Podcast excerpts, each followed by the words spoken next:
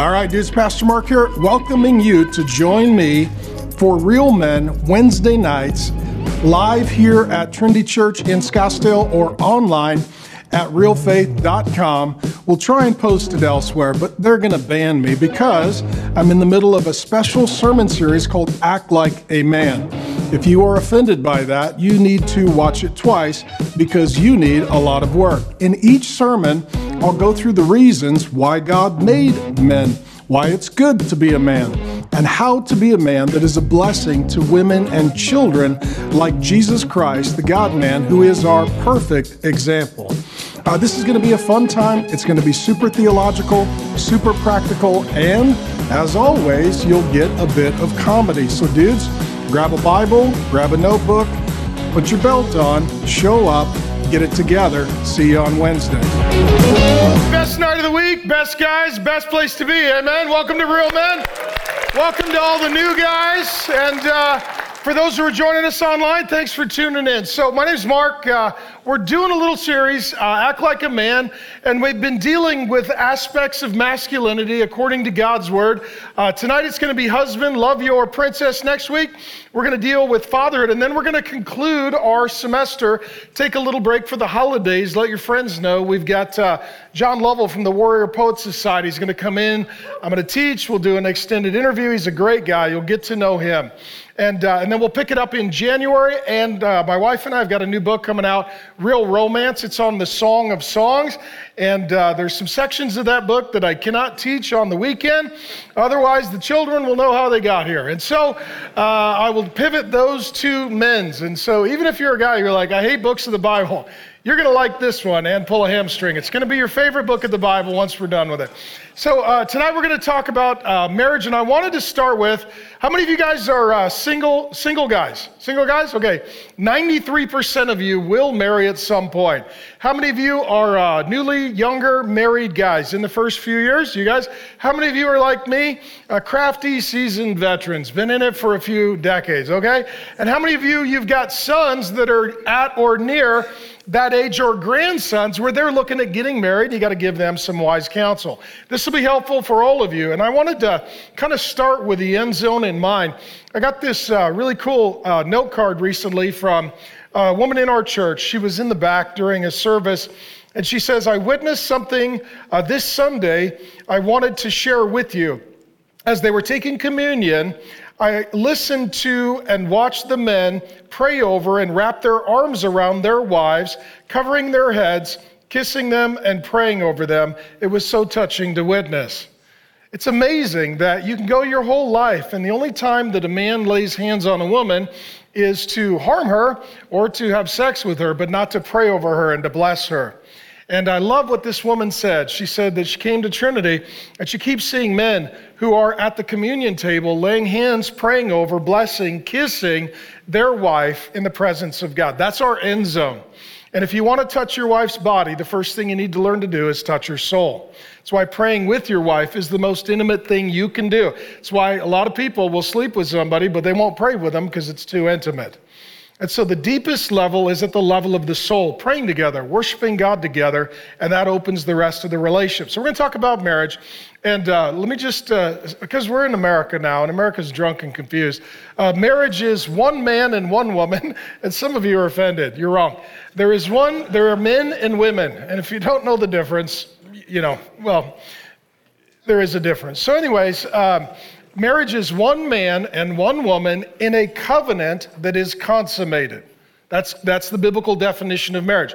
No uh, gay marriage, no uh, polygamy, which is going to happen in our lifetime, no cohabitation, friends with benefits, living together, any of that.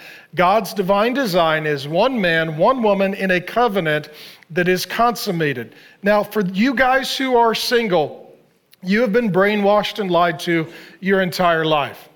And you have been told that uh, the oppression, the injustice, the poverty, the suffering in our world is because you are a victim, everyone else is a villain.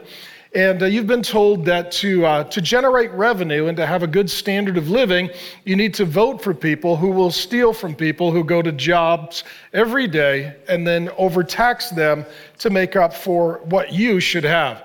The truth is, if you will do what God says, even if you don't know God, we want you to know Jesus, but even if you don't know God, if you do three things in succession, you will live a successful life and you will avoid poverty. Would you like to know what those three things are? Okay, here we go. This is called the success sequence. It comes from Bradford Wilcox. He is the leading sociologist in America on men and marriage and faith and family. Here's what he says Almost no millennials, you younger guys who followed the success sequence, are in poverty. So, number one, graduate from high school. Number two, get a full time job.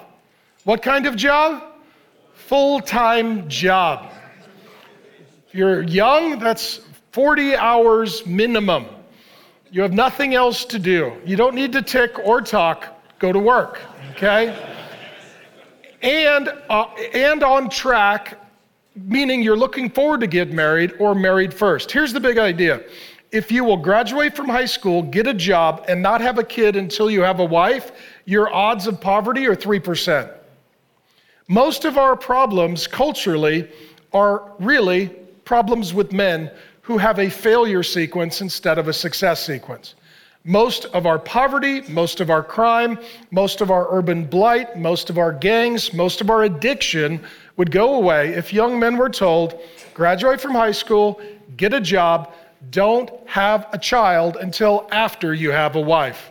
If you will do those three things, you're operating within the divine design that God created the universe.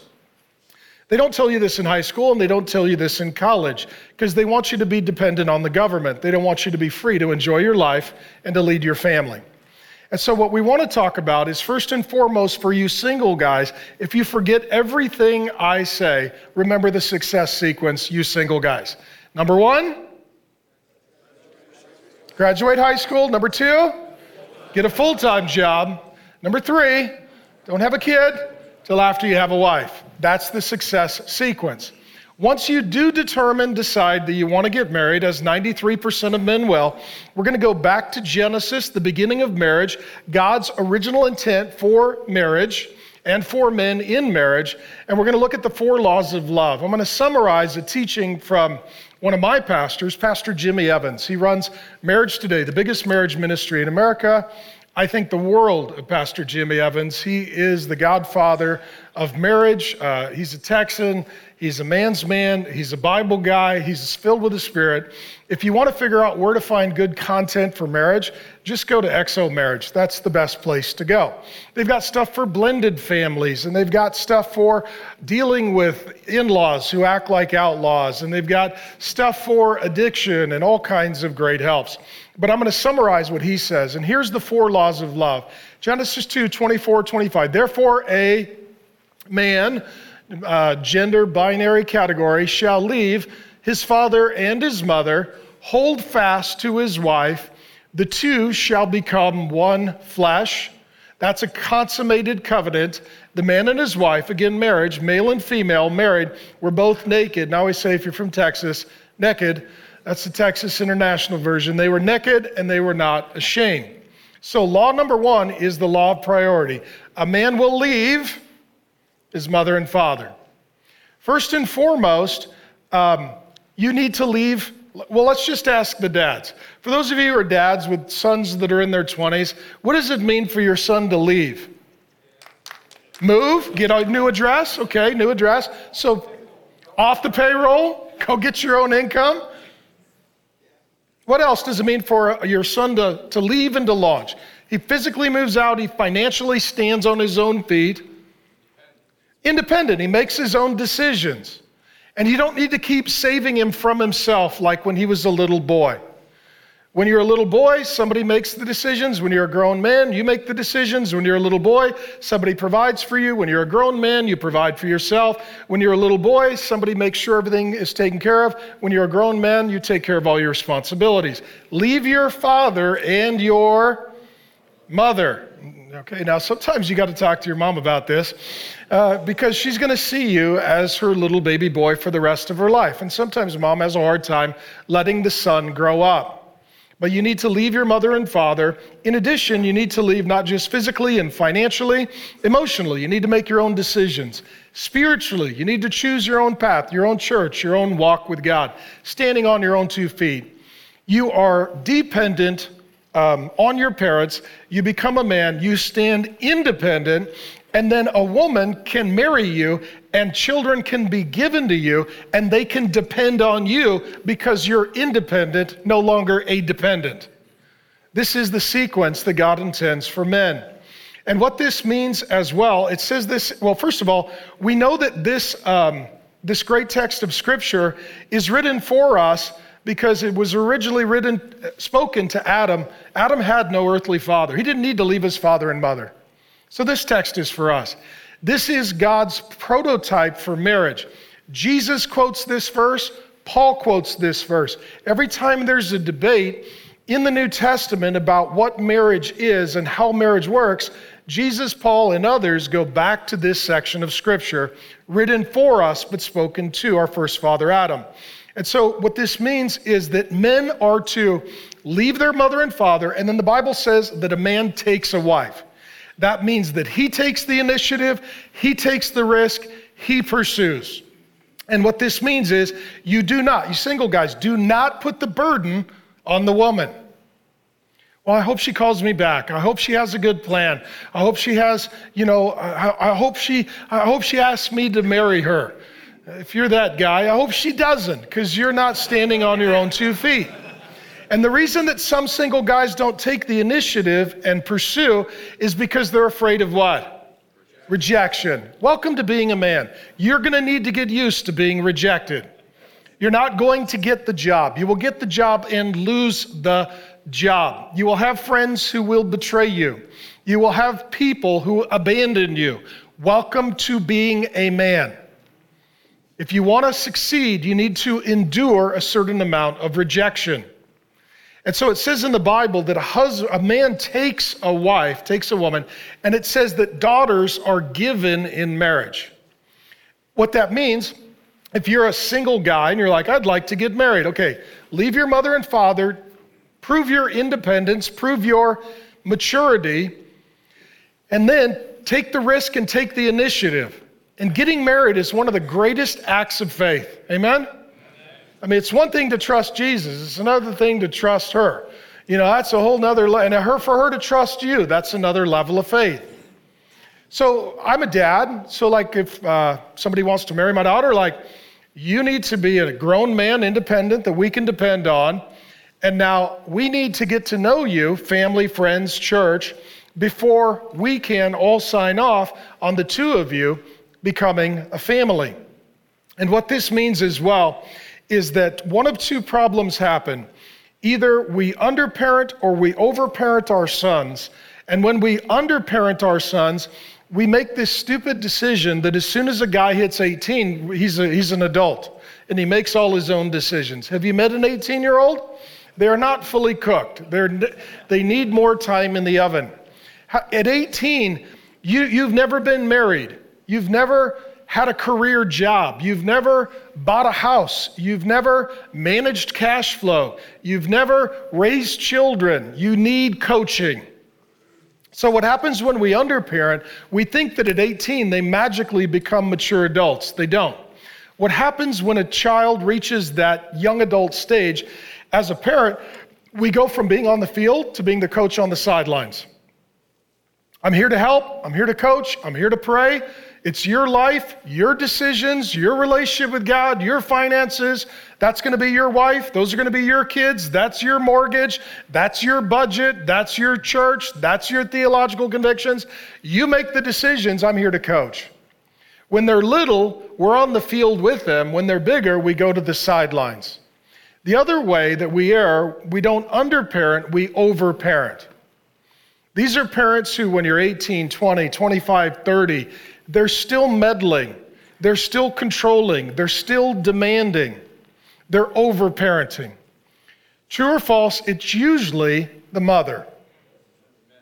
Okay, we just a lot of inner healing going on in the room here. what happens is the dad is like, he needs to grow up. Mom's like, he's gonna fail. Yeah, he will. And then he'll figure it out. Well, he's to make mistakes. Well, we all do. Well, he's going to learn the hard way. Well, that's what most guys sadly choose. So, if you're raising a son and you want him to be married, sometimes the reason that he doesn't have a wife is because his mother is taking her place. She's over mothering, and as a result, she is thwarting his launching. I told my wife this with the boys at a certain age, with all of them. I looked at her, I said, Honey, I love you. You're a great mom. You've done an incredible job. Give me the boy. She's like, He's my baby. No, he's not. He's a young man. He's going to be a grown man. He needs his independence. You're still his mom, but this is where dad kicks in. I need to help get him ready to launch, to leave their mother and father. Okay? Doesn't mean abandonment, doesn't mean hatred, hatred doesn't mean betrayal. It means that you're moving from your parents to move toward your wife. You're moving from your parents to move toward your wife. This is the second principle, the, uh, the law of pursuit. It says that he will hold fast, and some of your old translations will say cleave to his wife. And uh, the language here can be a little foreign. What it means is aggressive, enthusiasm, excited, self-motivated, driven. Okay? You ever seen uh, you ever seen a, a football team in the red zone? They're pretty focused. This is a guy in the red zone. There's my girl. I'm going to marry her. We're going to go on our honeymoon. I need to figure out how to get this done. He's intensely motivated in a healthy way. This is passionate pursuit. This is vigorous intentionality. You know that a guy has met his potential wife when all of a sudden he just gets real focused. Okay, whoa, that's my girl. I gotta, okay, I gotta figure out how to make money. I gotta figure out how to honor her family. I gotta figure out how to pursue her heart. Like, I'm, I'm focused and I'm driven, passionate energy. The problem becomes we tend to have that kind of vigorous enthusiasm up until the honeymoon is over. And then we tend not to pursue our wives as vigorously because all of a sudden you're like, well, I'm really pursuing my career, and now we got kids, and I'm really pursuing my kids. Maybe I've got some hobbies. I'm really excited about my hobbies. And all of a sudden, that enthusiasm of pursuing, that law of pursuit, pursuing your wife wanes. And then you're in real danger when some woman enters your life and she pursues you. This can start with a work spouse where how, she's emotionally present. You're on your best behavior, she's on her best behavior at work. Now it leads to emotional connection, flirtation. Uh, all of a sudden, you're caring for one another. They call it a work spouse. It's an emotional affair. This can be a physical affair. This can be uh, coveting someone else's spouse because yours is more work than you think that theirs would be. The key is you leave your mother and father, and then as a man, your energy, your desire, your passion has to be intensely devoted toward your wife. What I always tell guys is this date your wife before someone else does. Right? You dated her to marry her, keep dating her to stay married to her. If you got dressed up and spent money and made plans and flirted with her to get married, keep doing those things to stay married. Because marriage, men, is this. This is the big myth for men. They think that marriage is a finish line. It's not, it's a starting line. A lot of guys, law of pursuit, like, I'm so excited, now we're married, I'm done. No, no, no. That's the starting line. I've been married 30 years, my parents more than 50 years. The most important day of your marriage is not your first day, it's your last day. You can have a lot of passion for the first day, but you better maintain that passion for the last day. The law of priority is that a man's priority changes. His priority is no longer his mom and his dad, but his wife and his kids. The, the law of pursuit is his energy goes from his family to his wife and their children. And what I would say with this as well, um, let me speak to the older fathers in the room. Uh, the law of pursuit is that he is to be pursuing his wife and his priorities change. When a young couple, let's just say a couple gets married, they are starting a brand new family. I say this all the time, and I get attacked for this all the time. We'll now find all the dysfunctional families on the internet because they will criticize me. So when my daughter got married, when my son got married, at their wedding, here's what I said because I was honored to officiate. I didn't say, uh, let's say my daughter got married, hey, I'm so glad that we're adding a son to the family.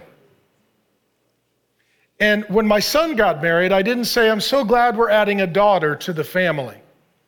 Because the truth is, they're not joining our family, they're leaving their mother and father to do what?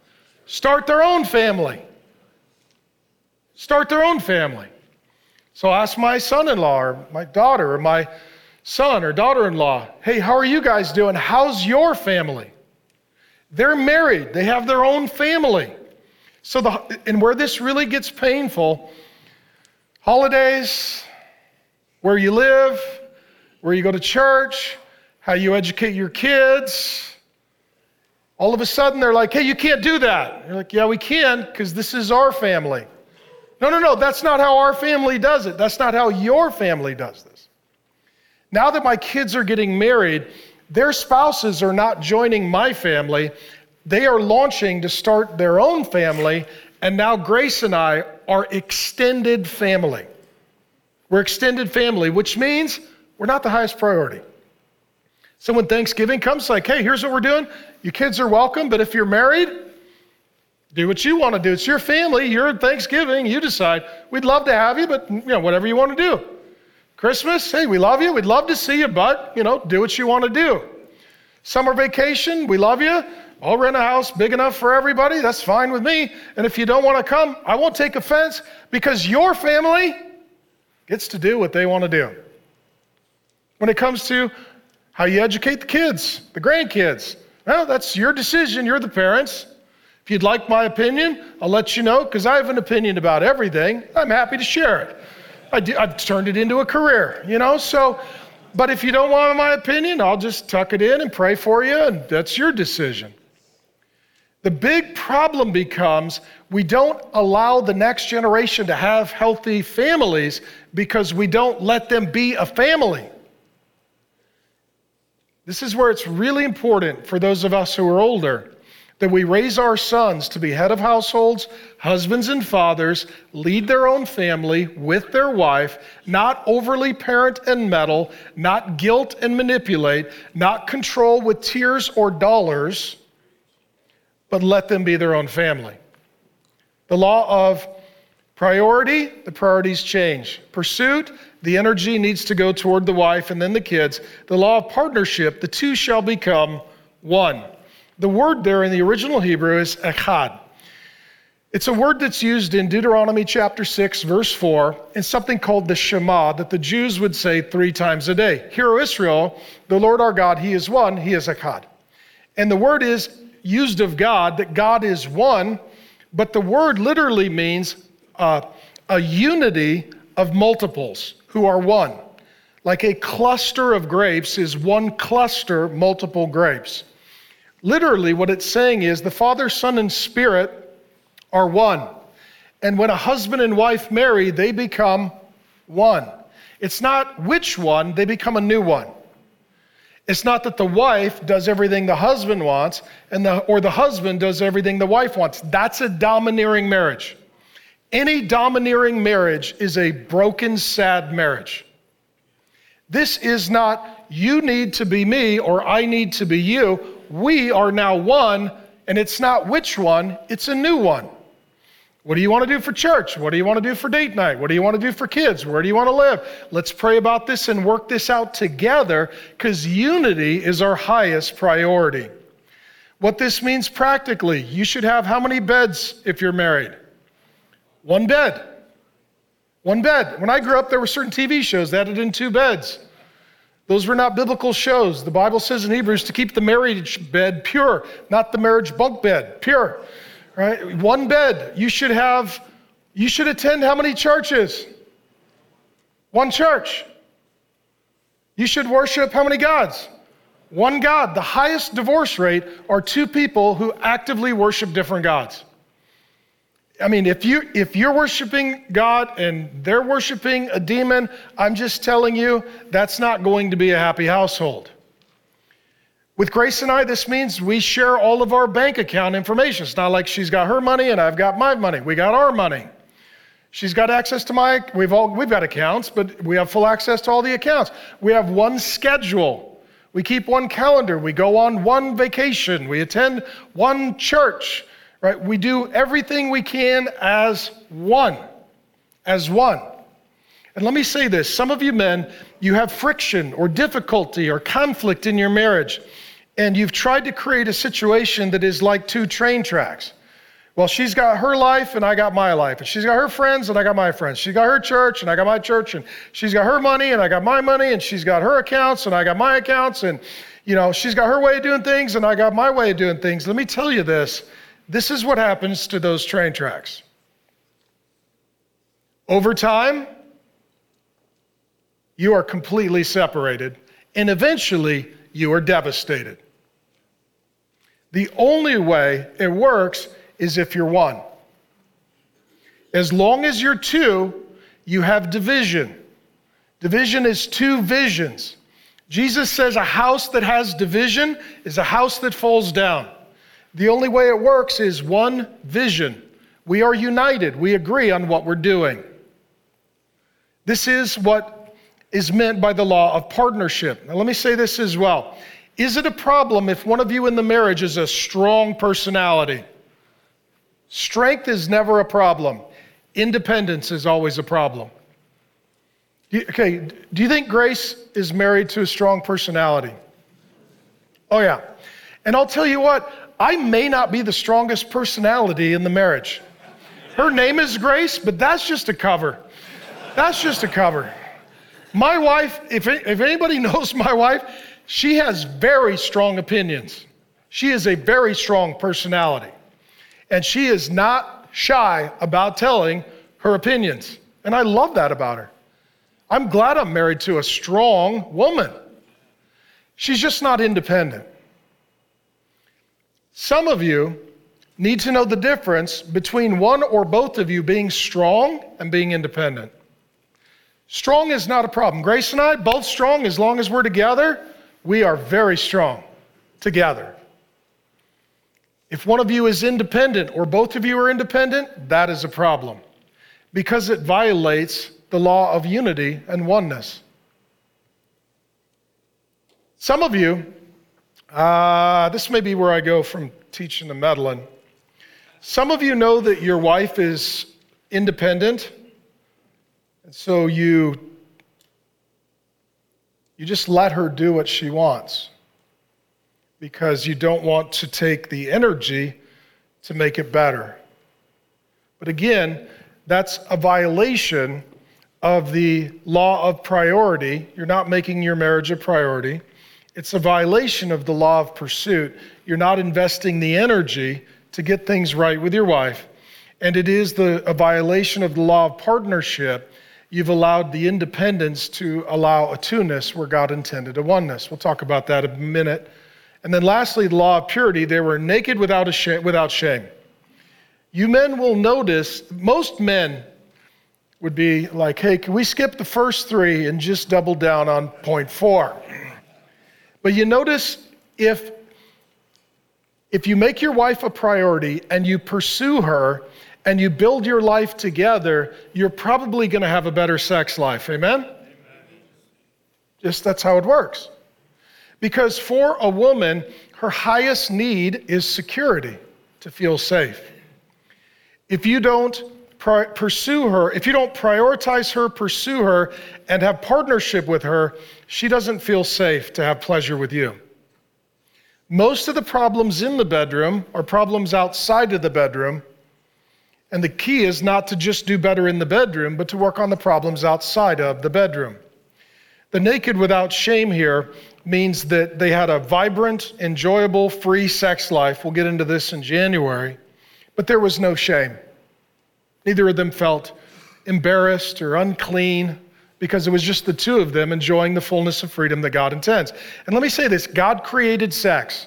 So there's nothing to be ashamed of within marriage sexuality.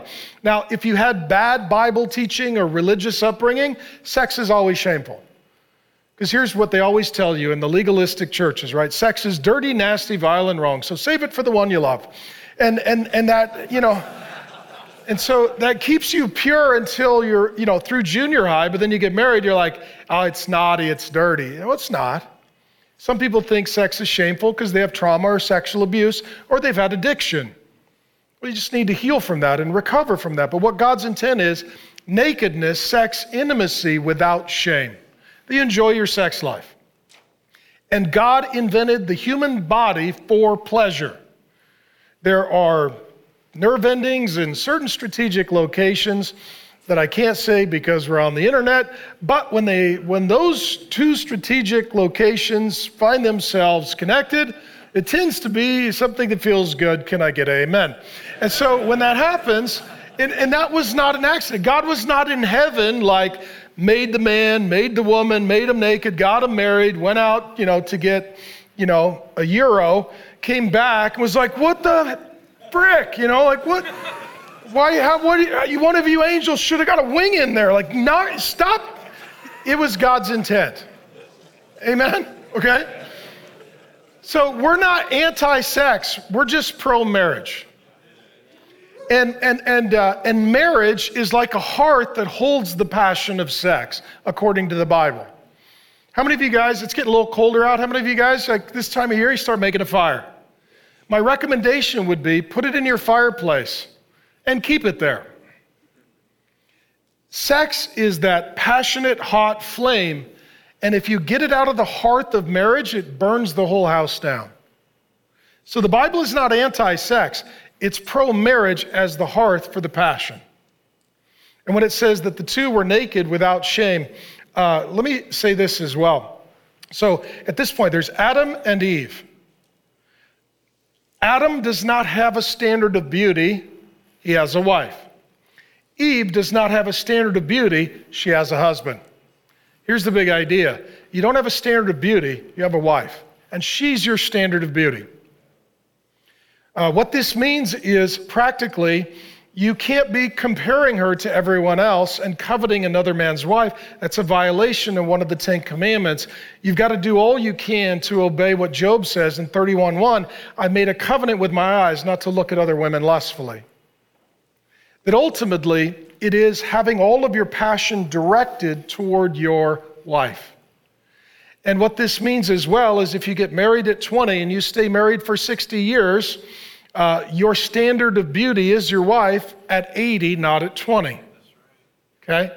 Because here's what I'll tell you um, I'm now 52, so I can confirm this. Gravity is undefeated. Um, there's nobody looks better at 80 than 20. But ultimately, you want to do what Proverbs 5 says, and that is to delight in the wife of your youth, whether she's young or old.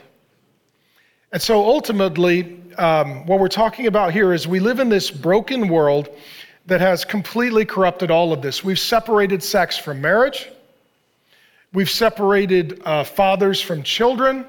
Uh, we've separated grown men from adult responsibilities. It's why we have a broken world. I want good for you, men. I love you. You matter. Your life matters. Your marriage matters. Your kids matter. Your grandkids matter. And if you will follow this divine design, God, your heavenly Father, is for you, not against you. He will help you to succeed. But you need to know if you want to do evil, if you want to just have sex but not marriage, if you want to get married but not have a great marriage, if you want to have a good time instead of leaving a good legacy, you need to know that Satan will happily help you to devastate your entire life and legacy. Satan didn't even show up until after Adam and Eve were married. That means the front lines of spiritual warfare are always starting with our marriage.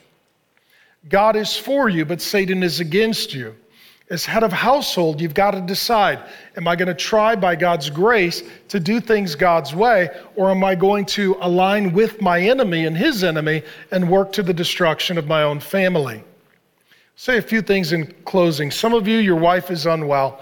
I want to hit this briefly. Ephesians 5, it's a well known verse, 25 through 28. Husbands, love your wives, as Christ loved the church, gave himself up for her, that he might sanctify her, having cleansed her by the washing with water through the word, so he might present the church to himself in splendor, without spot or wrinkle or any other such thing, that she might be holy and without blemish. In the same way, husbands should love their wives as their own bodies. He who loves his wife loves himself. Let me just say one thing here. I'm sorry, but you got to deal with it. I'm sorry, but you got to deal with it. Some of you have wives that are unwell. She has an addiction, could be a prescription medication addiction, could be an alcohol addiction.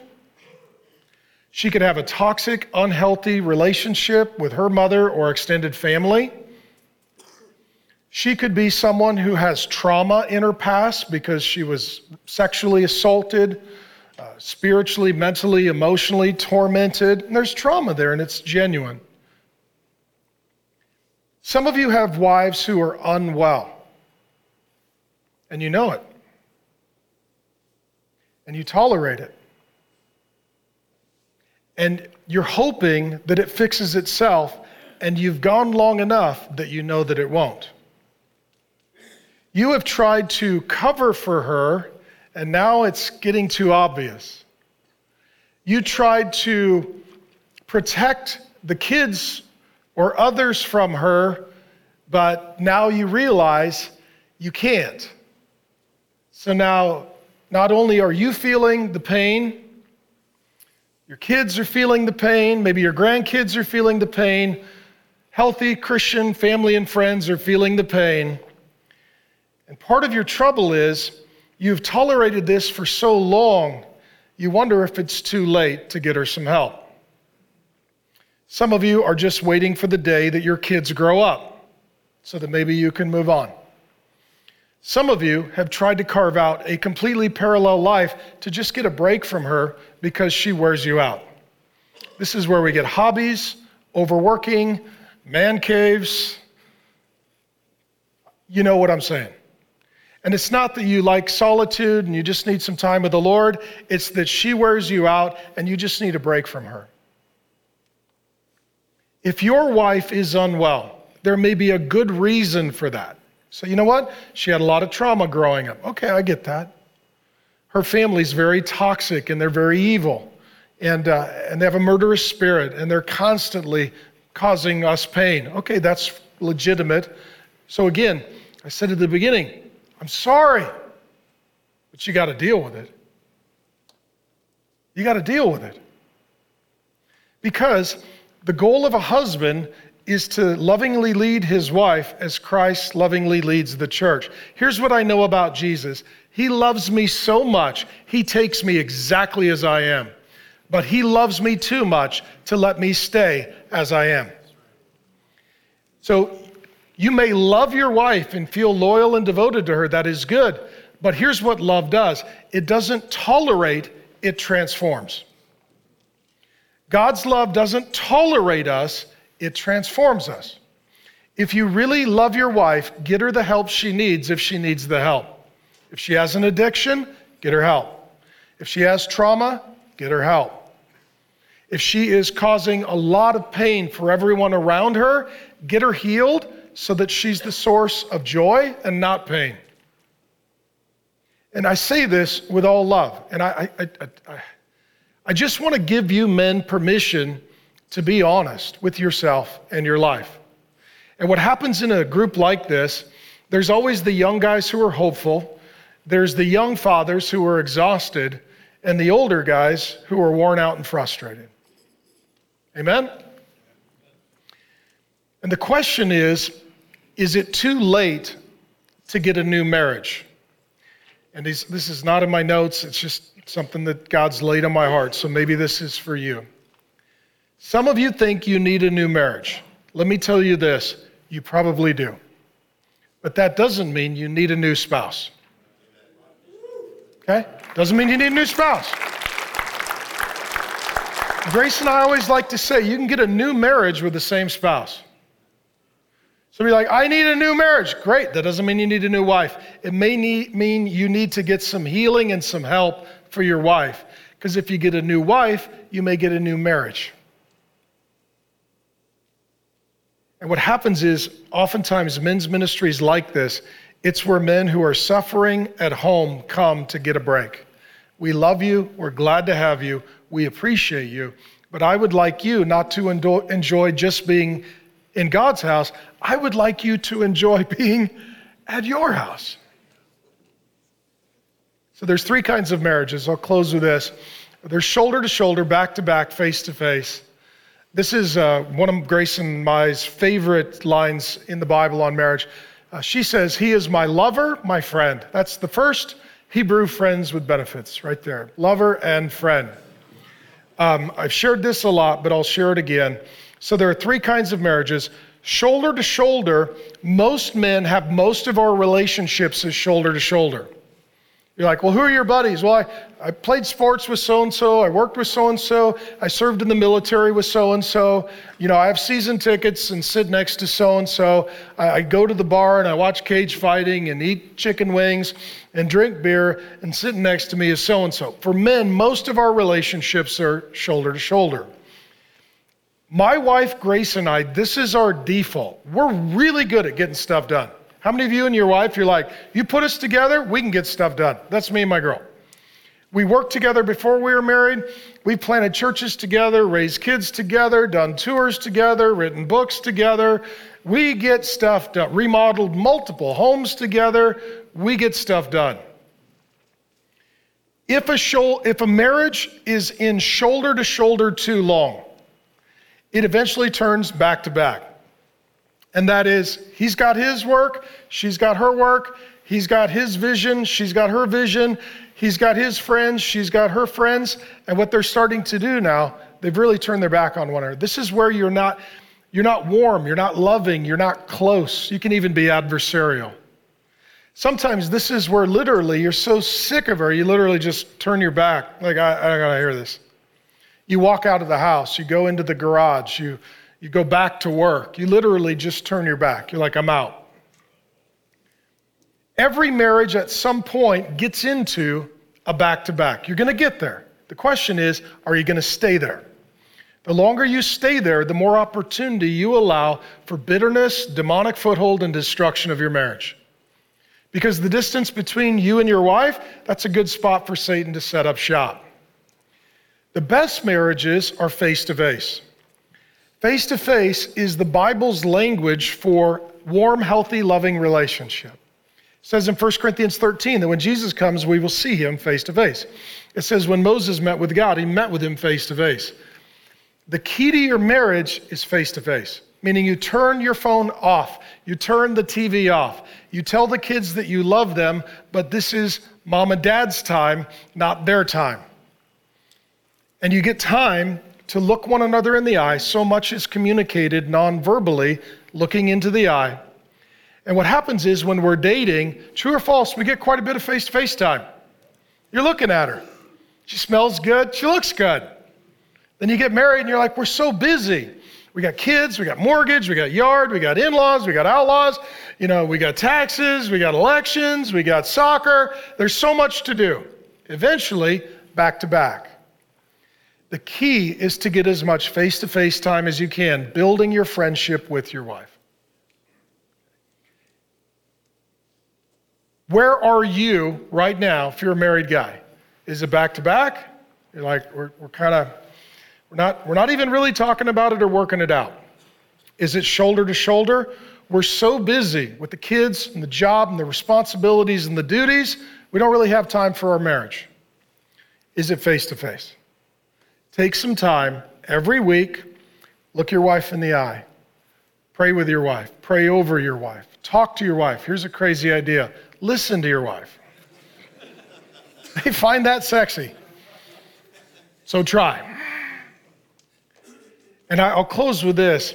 Every man I've ever met gets it wrong and then needs to humble himself and invite God to help him get it right. I've never met a guy that got marriage right the first time. Never met that guy. I met guys who thought they got marriage right the first time. And then I asked their wife, and she said he's a liar. And so if you're hearing this and you're like, we've screwed some things up, guess what? We all have. Grace and I started dating. She was a Christian, I wasn't. Uh, we were not virgins. We started sleeping together. And then I got saved, and then we had to stop sleeping together. And then 10 years into marriage, we realized she was a trauma victim, so I needed to get her help. Like I'm telling you, we have made a number of mistakes. And here's what I know about God He forgives and He heals and He helps. He forgives and He heals and He helps. My goal is not to put condemnation on you, but to encourage you to not settle for anything less than a marriage that glorifies God and is enjoyable for you and your spouse. Let me pray. Father, thanks for a chance to teach a little bit. Uh, God, I thank you that there are some great men in this room and online. There's some great husbands and great marriages. But God, we would just admit that the, the relationship where we struggle the most and sometimes we sin the most is with our wife. And God, I pray that you would put a lot of grace on your sons and that they would take that grace and put it on their wife. God, I pray that the marriages would be enduring and endearing. I pray against the enemy of servants, their works and effects. I pray against all the demonic attacks and generational curses and dysfunctional family systems that want to perpetuate cursing instead of blessing. I pray for the single guys, Lord, that they would follow the success sequence and not the failure framework they're given by the world. And God, I pray that we wouldn't be uh, beating ourselves up, seeking perfection but we would be encouraging one another toward progress. That this week can be better than last week, and next week can be better than this week, and this year can be better than last year, and this decade can be better than last decade. And God, we just pray that our marriages would be different, that our wives would be loved, that we would look forward to coming home, and that home would be a little foretaste of the home that you have prepared for us, a place where there is love and joy and peace and patience and goodness and kindness and gentleness and faithfulness and self control. And God, for men who have a word from you through this word, I pray they'd be obedient to it in grace with mercy and humility. I pray they would not weaponize this message to come at their wife, but they would use this message to come alongside their wife and be a good friend to bring out the best version of their marriage they could. In Jesus' name. Thanks for letting me teach, guys. Love you guys. Pastor Mark here saying thanks for joining me for this special series of talks at Real Men. Uh, if there's anything we can be praying for, any questions you have, send it to hello at realfaith.com. And if you've got a complaint because you're triggered and offended, please send that as well to hello at realfaith.com. We have got a team standing by to delete your comment immediately.